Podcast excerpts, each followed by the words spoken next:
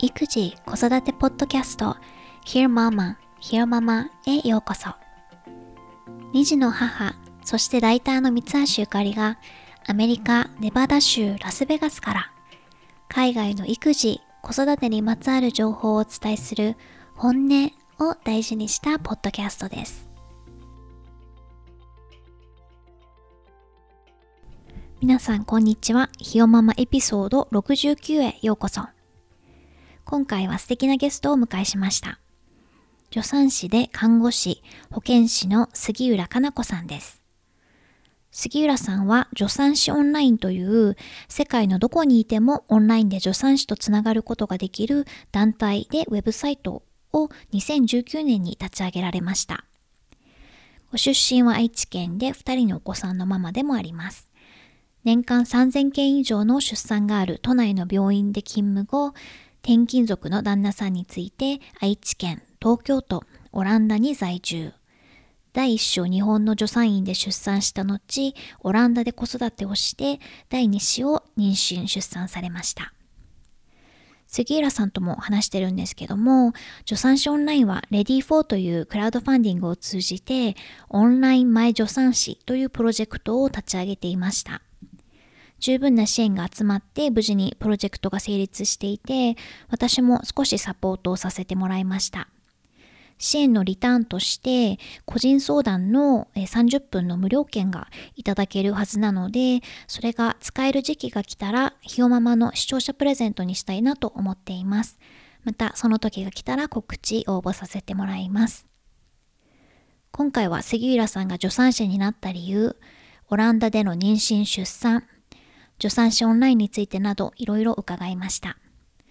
私自身、妊婦さんや赤ちゃんのケアは国によって方針が違ったりして難しさや葛藤を感じることがあるんだけれど杉浦さんのお話を伺って助産師オンラインはママに寄り添ってくれるサービスだなっていうことをすごく感じました赤ちゃんのことでも自分のことでも不安になったり誰かに聞いてほしい相談したいと思ったら助産師オンラインをぜひ覗いてみてください。助産師オンラインの各種リンクはエピソードノートのところに記載しておきます。今回のゲストは助産師オンラインを立ち上げられた杉浦かな子さんです。よろしくお願いします。お願いします。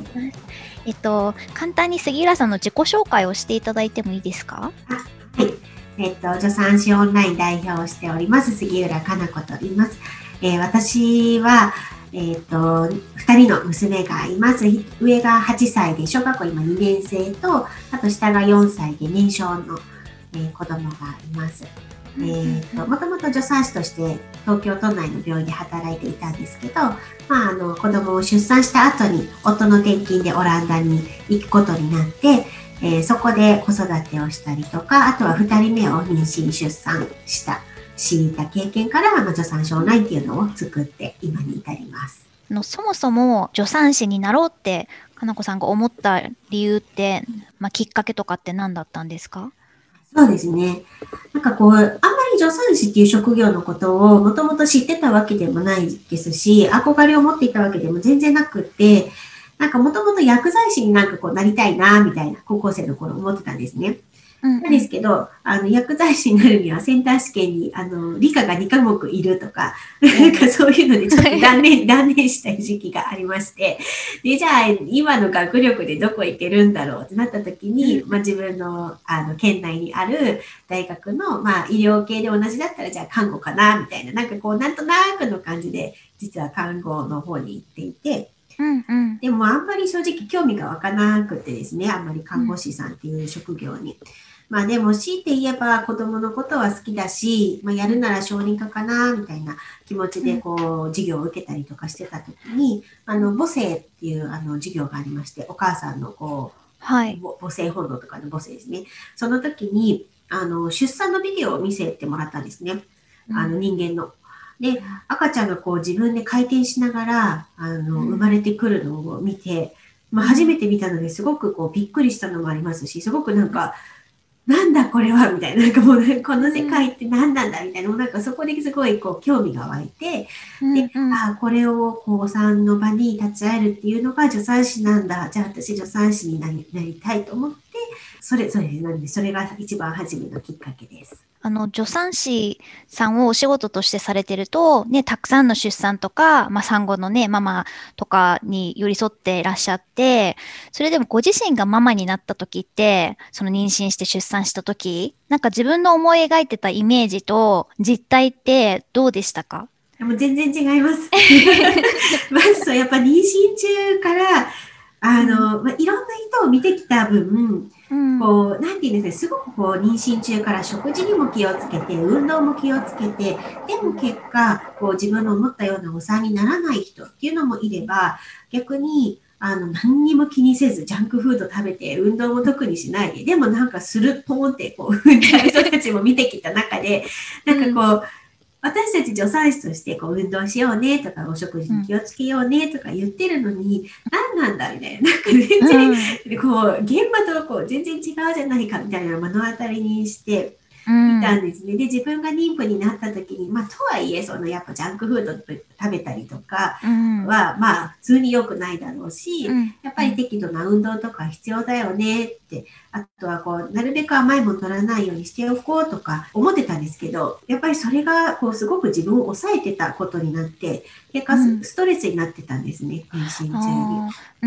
ん、これをやっちゃダメ、あれはやっちゃダメ、私はこうしなきゃみたいな、こう、頭で考えながら過ごしていた分、すごくストレスになっていた時期がありますし、なんか他のお母さんたちとの交流で、あの、私1日2時間とか3時間歩いてるのって、あの、助産院で私出産したので、まあ、割とそういうこう自分で何かやるっていう方々が多かったんですけど、うんうん、あの周りのママたちはそんな2時間3時間も歩けるのに私は助産師なのに1日15分も歩いてないみたいななんか、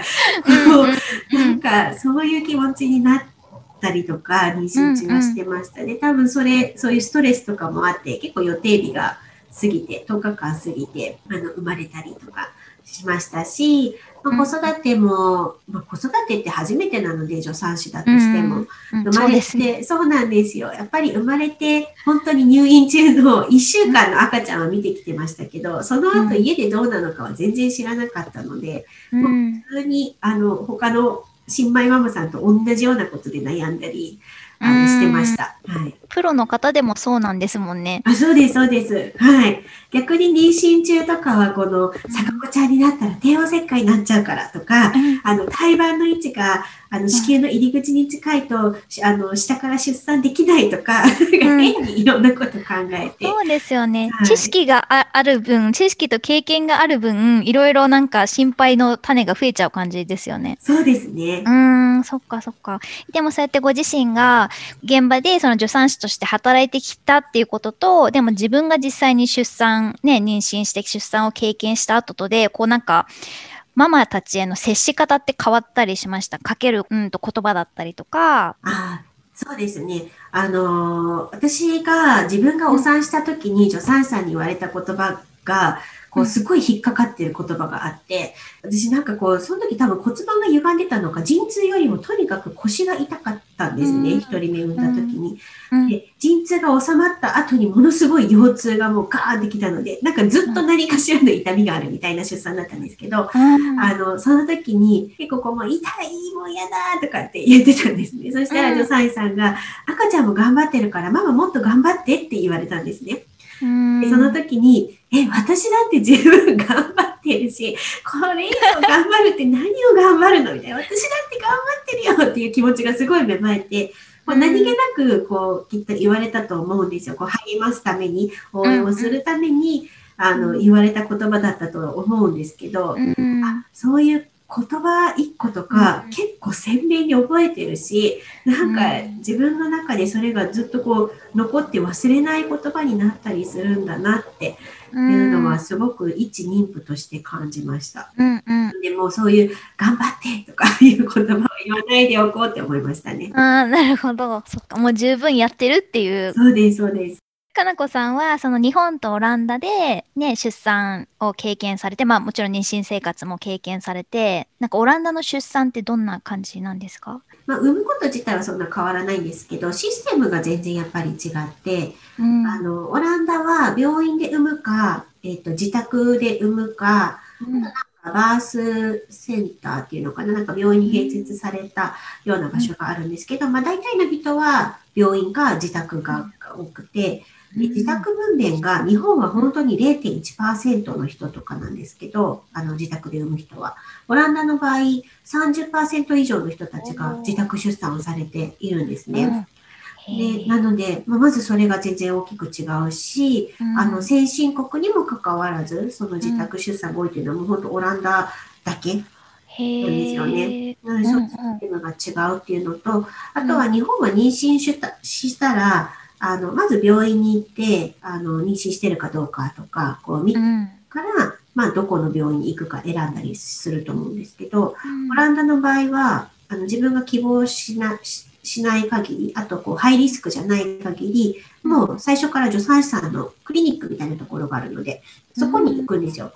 でも、普通に助産師、問題なければ妊娠経過も、助産師にしか会わなくて、私は。産婦人科の先生には会ったことがなくて。あ、そうなんですか。そうなんです。一回だけ20週ぐらいの時に、あの、胎児エコー、赤ちゃんこのなんか先天性の異常がないかとか、いろんなことをチェックするために、エコーを結構1時間ぐらい割としっかり見てくれるんですけど、その時には、その超音波技師さんみたいな方に会いましたけど、それ以外は助産師しか会ったことがないです。じゃあ、エコーもその1回だけってことですか？妊娠期間中。えっとですね、エコーは一番最初にその心拍が見えるかどうかうんの時に助産師さんにやってもらうのと、次がその20週の頃の胎児エコーと、あと3回目が本当臨月近くになってきた時にうん赤ちゃんの成長がどうかなみたいな体重とかをそこで初めて出すみたいな感じでした。はい。すごい。どうなんですかね？でもなんか、もっと頻繁にお医者さんに見てもらったり、エコーが見れてしまったりすると、なんか不安になる要素というか、きっかけも多いような気がするんですけど、うん。どうでした？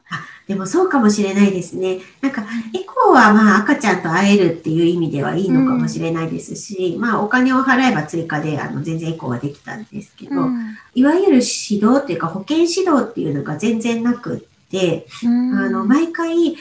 あの、赤ちゃんの心拍聞いては、beautiful, wonderful って言われて、なんか、ただの心拍なのに、みたいな。でも、はい、なんかものすごくこう、なんかもう素晴らしいわ、順調よ、みたいな感じで言ってくれて、でうん体重なんて一切測らなかったですし、あ、そうなんですね。そうなんです。一回も測ったことがなくて。あ、そっか。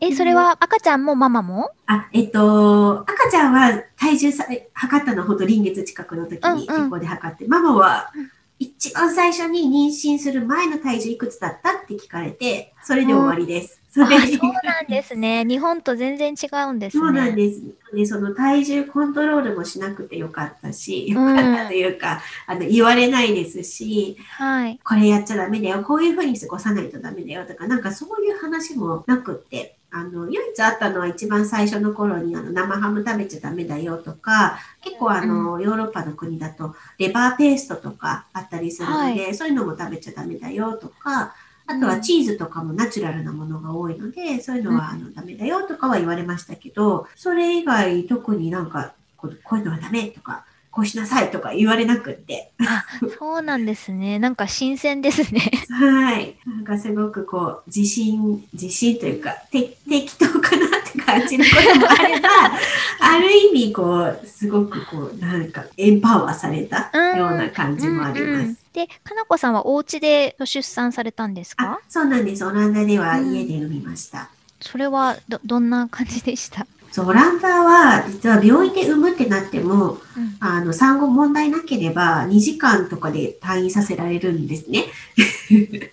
あの、早くても本当に、例えば真夜中に産んだとしたら、まあ朝に帰るとか、はいなんかそんな感じで丸一日入院するっていうことは、あの、下からのお産の場合はほとんどなくって、うん。なので、夜中に私陣痛来て病院に行って、子供上の子がいるので上の子連れて行って、でもすぐ帰ってくるって、なんかな、なんかなと思って。あ、そっか。うん。なんかそれだったら家にいながら、まあ子供が寝てる時でも、上の子寝てても大丈夫な方がいいかなと思って自宅を産んだのと、まああと助産師として興味があっりました。日本だとなかなかこう自宅でできるような助産師さん探すのが難しいんですけど、あなんかこんな当然のようにしてくれるならっていうのと、あとは周りにいる日本人の方たちが割とこう病院で産むって最初決めてたのに、助産陣痛が来たとか破水したってなると、まずオランダ人の助産師さんが家に来て診察をして、じゃあ一緒に病院行こうかってなるんですね。うんなんですけど、割と周りの人たちの、その場で助産師が、あなた今から病院行っても間に合わないから、今から自宅で産むわよって、こう、急遽自宅になる方たちも結構いらっしゃったんですね。うんなので、そんな急に変わるぐらいなら、もう元から自宅でいいかな、みたいな。そっかそそうなっかんで自宅で産みましたね。で、自宅は本当普通に直前までお風呂入ったり、ご飯食べたり、うんあの子供と遊んだりしながら過ごしてましたし、なんかこう日常の中に自分の出産があるみたいな感じで、すごく良かったなと思います。うん、そっか。ってことは、旦那さんとお子さんもはい立ち会。ったんですか、あ、そうです、そうです。えっと、でもそのオランダで、えっと、妊娠されて出産されたっていう経験が、この助産師オンラインの立ち上げにつながってるっていうのは、なんかどう、どういう背景が？そうですね。まあ、最初に子育て、上の子が9ヶ月の時に私、オランダに行ったんですけど、まあ、最初の子育てがこう、知らない国で始まって、まあ、もともとアメリカに住んでたこともあったので、日常英会話ならできるんですけど、やっぱり子供も育てるって全然違うなっていうのを感じて、で、文化の違いとか言葉の壁とかもあって、なんかこう、もらうアドバイスとかが自分のに本当に適してるの？とか、そのアドバイス日本人に当てはまらないんじゃないの？とか、なんか思うことが結構あって、あとはこう、次に2人目妊娠した時とかも、割とこう、つわりがある時とかって、英語拒否みたいな風になったんですね。もう脳が。そうです。もう、あの、英語も聞きたくないし、喋りたくもないみたいな時に、うんなんかもう、そのコミュニケーションすることがすごい苦痛だったんですね。で、うんそれは私だけじゃなくって、周りにいた他の日本人の方たちも、子供の成長とか発達のことで気になるけど、でも、オランダ人のその発達曲線みたいなのに乗せられても、全然、そもそも人種が違うんだから違うよねって迷ったりだとか、食事のこととか離乳食のこととかでも結構、あの、文化の違いとかで迷っている方々が多かったので、現地でマタニティヨガを日本人の方たちに向けてやったりとか、あの、育児相談とかをやってたんですけど、うんまあ、それで私が帰国した時に、自分もそういった不安な気持ちを海外に行ったことによって持ったし、うん周りにもそういう方がいたけど、今私が日本に帰ってきちゃったら、あの人たちどうしちゃってるんだろうっていうのがなんか気になったですね。なんかうん。私がいた時にはそういうサポートしてくれる人がいるのに、人がいなくなればサポートしてもらえる人がいないって何なんだろうと思って。ね、そういう方たちにどこに住んでてもこうサポートが届けられ、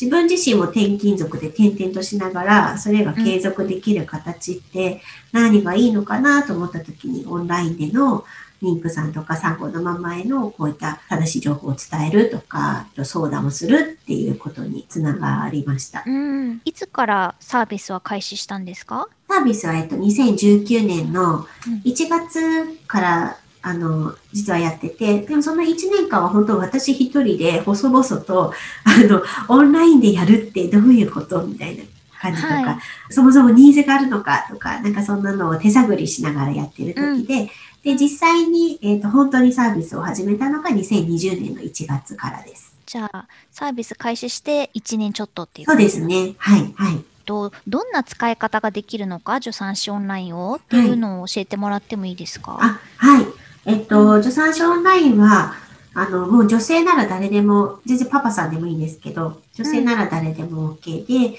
で、あとは男性の方でも子育て中の方とかでしたら全然ご利用いただけます。で、何ができるかっていうと、主に個人的な相談、個人相談と、あとはオンラインでのセミナーをいろいろ開催しています。なので、妊婦さんが、例えば、妊娠して、こう、どこの病院で産もうか迷ってるとか、まあ、自分のこういった足がむくむとか、何かこう症状が、つわりがひどいとか何かあるときにどうしたらいいとか、うんあとは、両親学級とかですね、出産に対する、あの、学びのための両親学級とかを妊婦さんに向けてやったりとかうんしていますし、産後は、もう赤ちゃんの発達のこととか、離乳食のこととか、言葉のこと、あとは授乳関連ですね。あの、うん、授乳がうまくいかないとか、ミルクどういうふうに減らしていきたいんだけどどうしたらいいのとか、あとはいつこうやめたらいいのとか、そんな話を、うん、えっと、個人相談でやってますし、まあ、それ関連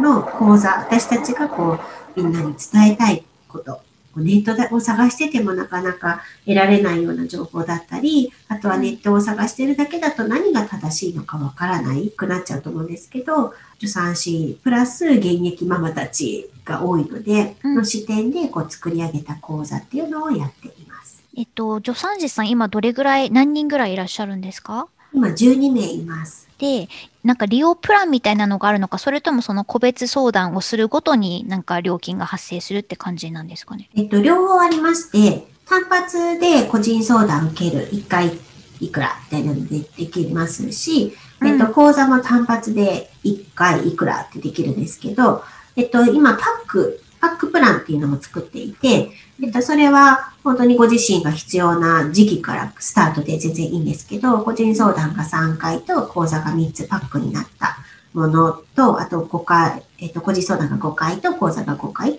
パックになったものがあります。うん、やっぱりそのパックでこう継続して見ていくことで、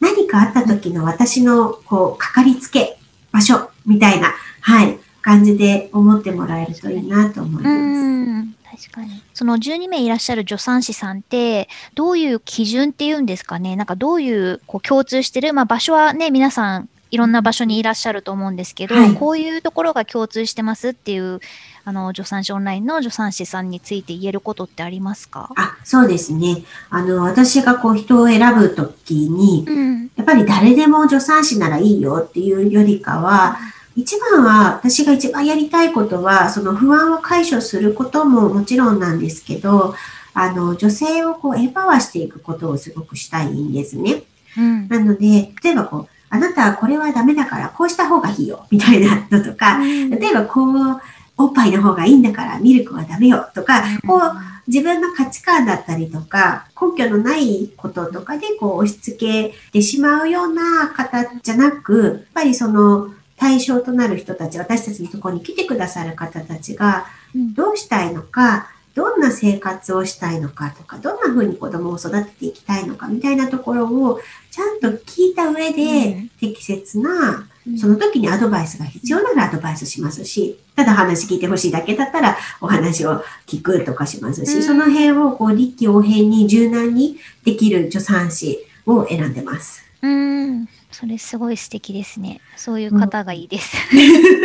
いやもう本当に、やっぱりいろんな方がいるので、私自身がすごくこう、あの、押し付けられるのが嫌いな人なので、うんうん、私の気持ち聞いてほしいみたいなのが自分自身がすごくありますね。うんうん、あの、国によって、こういろんな方針例えば私がまあアメリカに住んでいて感じるのはあの保湿に対する姿勢多分まあ先生とか病院によってもまた違うんだと思うんですけど、うん、日本とアメリカで少なくとも私が産んだロサンゼルスの病院では保湿を一切なんか最初ダメって言われたんですね。なんか保湿することで、まあ、アトピーとかなんかある場合に悪化してしまうことがあるから、うん、なんかむやみに保湿しないでって言って何も塗らないでっていう風に赤ちゃんの肌すごい荒れてるのに言われて、えー、でもなって、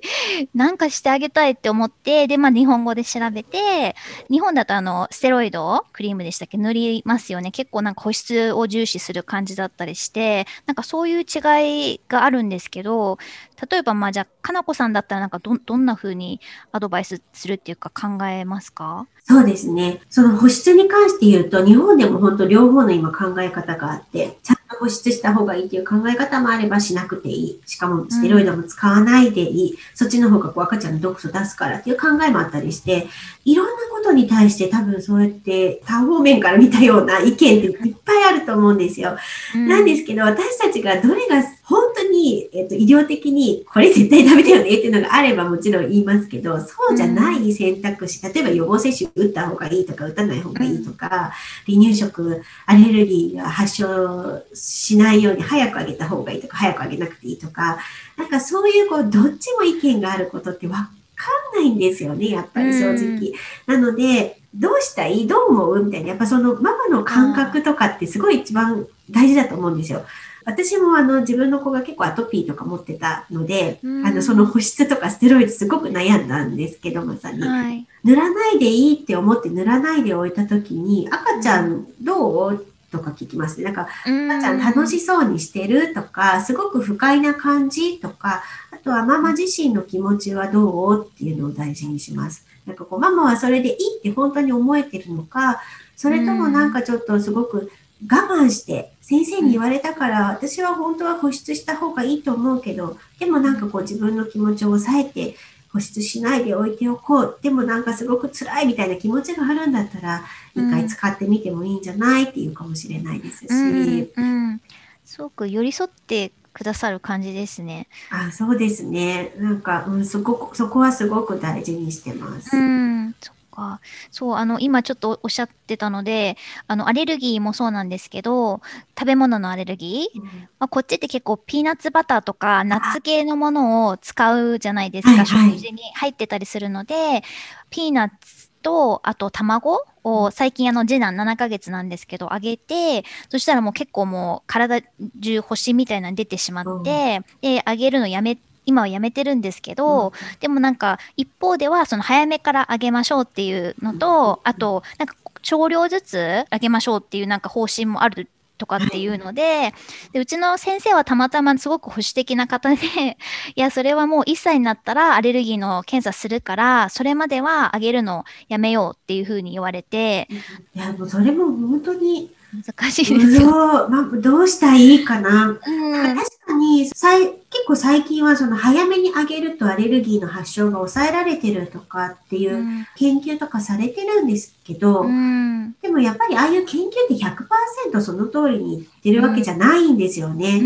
なのでなんか100確かに人いれば100人に当てはまるわけじゃなく、100人いたうちの80人には当てはまるけど、残りの20人に当てはまらなかったりするので、うん。なんかもうやってみてもいいし、やらなくてもいいし、うんで私も実際卵をあの、うん早くに4ヶ月の時にあげろって言われたんですけどお、え、4ヶ月で卵あげちゃうの？と思って、オランダでですか？日本でです。あ日本で。はい。その、エビデンスとかが出た時ぐらいだったんですけど、ちょうど時期が。ああげろって言われて。え、でもなんかこう自分の中でモヤモヤってしたんですよね。え、なんで4ヶ月から離乳食あげなきゃいけないんだろうとか、ーうん私の母乳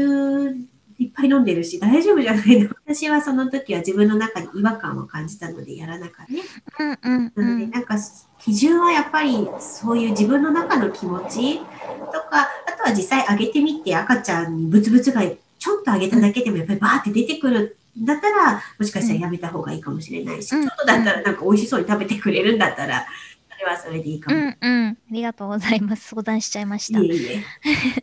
あ、そう、これ聞きたかったんですけど、なんか結構赤ちゃんイコール自分で何にもできないし、すごいヘルプレスで、結構赤ちゃんのことを人が物みたいに、it, it の IT の it ってあるじゃないですか。はいはいそう、なんか I'm holding it とかっていう言い方とかする人とかいいて、なんかすごい違和感を覚えるんですけど、確かに。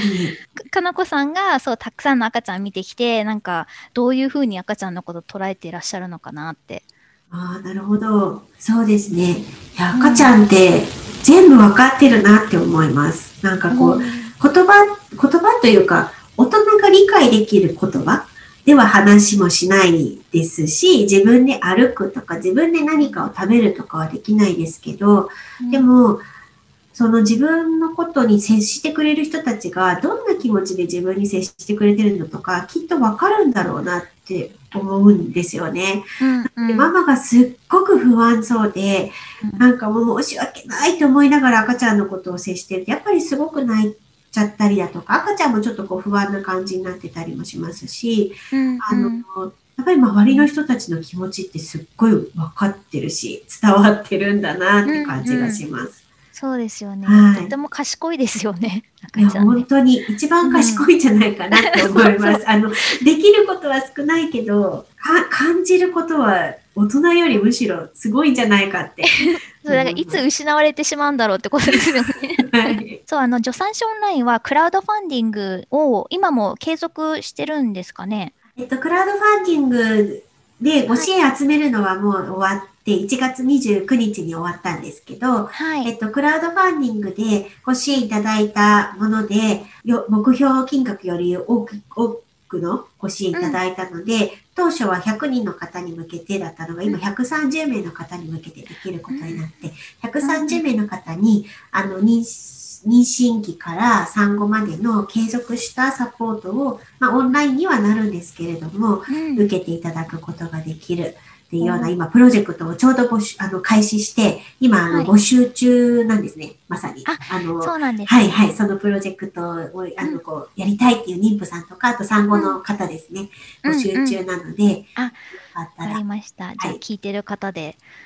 じゃあそれは一定の期間を継続してて、その間相談をするって感じなんですかね？そうですね。まあ、どの時期に来られるかにもちょっとよると思うんですけど、うんその妊娠の初期なのか、産後すぐなのかとかによって多分違うんですけど、基本的には個人相談が3回と、講座、基本的な講座が2つ選ぶことができます。で、あの、どれにするとか、どんなペースでこれを、あの、個人相談やっていくとかっていうのを、一番最初の相談の時に、担当の助産師と一緒に相談しながら決めていきます。あわかりました。助産師さんは選べるんでしたっけ？通常のパックになっているものは全然選ぶことができますし、通常の有料の個人相談とかも全部あの好きな助産師選ぶことができるんですけど、はい。今回のクラウドファンディングのプロジェクトに関しては、ちょっと助産師を選ぶことはできなくって、うん私たちの方でベストな人っぽい人を、あの、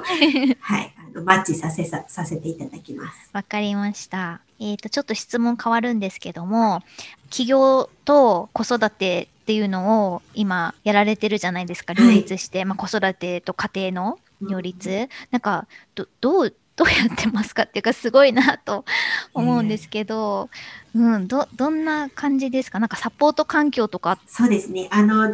もう本当に私、今までずっとワンオペだったんですけど、あの、2年、2年前かな？あれ ?3 年前に、はいあの、愛知県に引っ越してきた時に、うん、親が愛知、親がっていうか私が愛知県出身なので、もう今実家がすぐ近くなんですね。まあ車で10分ぐらいなんですけど。なので、はいあの、何かやりたいなってちょうど思ってた時に愛知に転勤になったので、もうやるなら今しかないみたいな。すごい。なんかタイミングが もうドンピシャだったんですね。はい。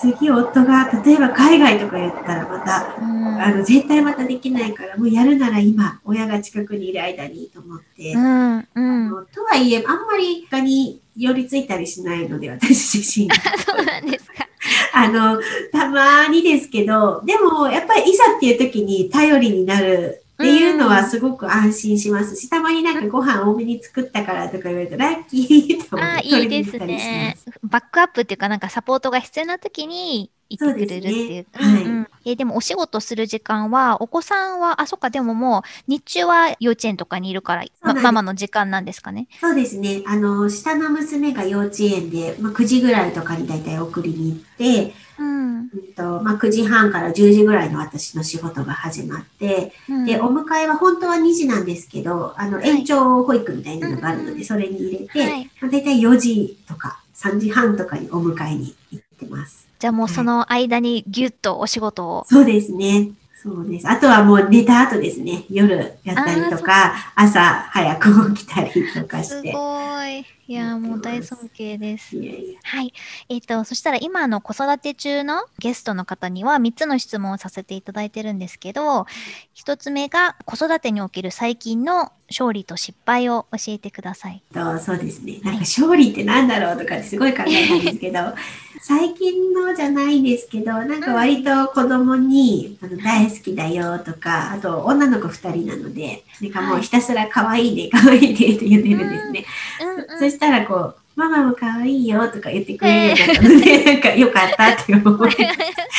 勝利ですね。はい、言っといてよかったって。そっか、素敵。失敗は、もう今日早速やらかしちゃったのが、あの今日はい本当は明日のこうお弁当の日だったんですけど、お弁当忘れて、普通に帰ってきたら幼稚園から電話かかってきて、あの、今日お弁当でって言われて、はぁーってなって、もうダッシュで作って、また、あ、すごい。そっか。え、お弁当の日は、あの、いつもじゃないんですね、じゃあ。あ、そうなんです。いつも給食なんですけど、月に1回だけ、その、うんお弁当の日っていうのがあって、それが今日だったんです。もうなんかそういうお手紙で今日行事かとか、なんかそういうのはよくやらかします。二つ目の質問が、あの、自分の親がしてくれた子育てで真似たいことと、あとまあ反対に反面教師としてこれはしたくないなっていうことを教えてください。真似したいなと思うことは、なんかとにかくうちの母はご飯作るのが好きだったんですね。なので、なんかこうお弁当とかも他の子たちになんかいいな、そのお弁当とかいつも言われてたので、うんそういうご飯作りとかはしっかりやりたいなと思います。うんうん逆にこう反面教師というかもう嫌だって思ったのは割と感情に任せて怒ったりしてたので気をつけようって思います。なるほど。ちょっとママイライラ中みたいな。あとはなんだろうなんかこうやってあげたんだから感謝しなさいよみたいなのとか言われてたんですね。でも子供ながらに、いやだってやったのは自分じゃみたいな。私頼んでないしみたいな。あるあるですね。なので私はもう自分がやりたいからやる。そこにたとえ見返りがなくても OK にしたいって思ってうます。ん。確かにでもほんと子育て全般に見返りって求めちゃダメですよね。絶対あの来ないですもん。そうそう、本当期待、期待損になっちゃいますもんね。うんえっと、三つ目がですね、子育てにおいて大事にしているモットーとか考え方みたいなものがあったら聞かせてください。はい、これはそうですね私は自分の子供をちゃんと信じることとか、あとは子供の気持ちを聞くことっていうのを大事にしてます。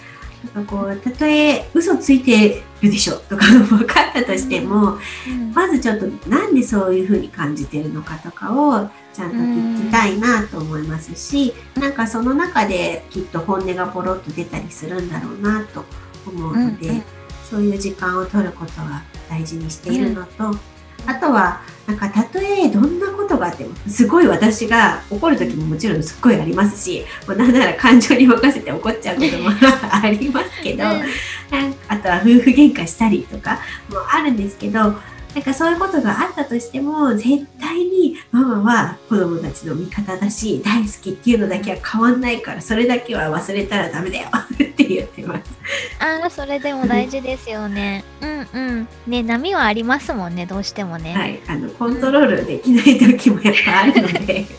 人間だものってことはい、です本当そうです。わかりました。ありがとうございます。はい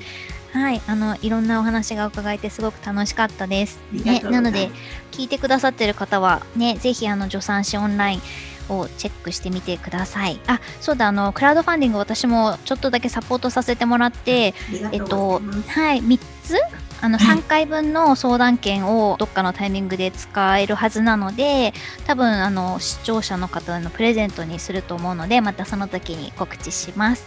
はいということで今日杉浦さんどうもありがとうございました。はありがとうございました。いありがとうございました。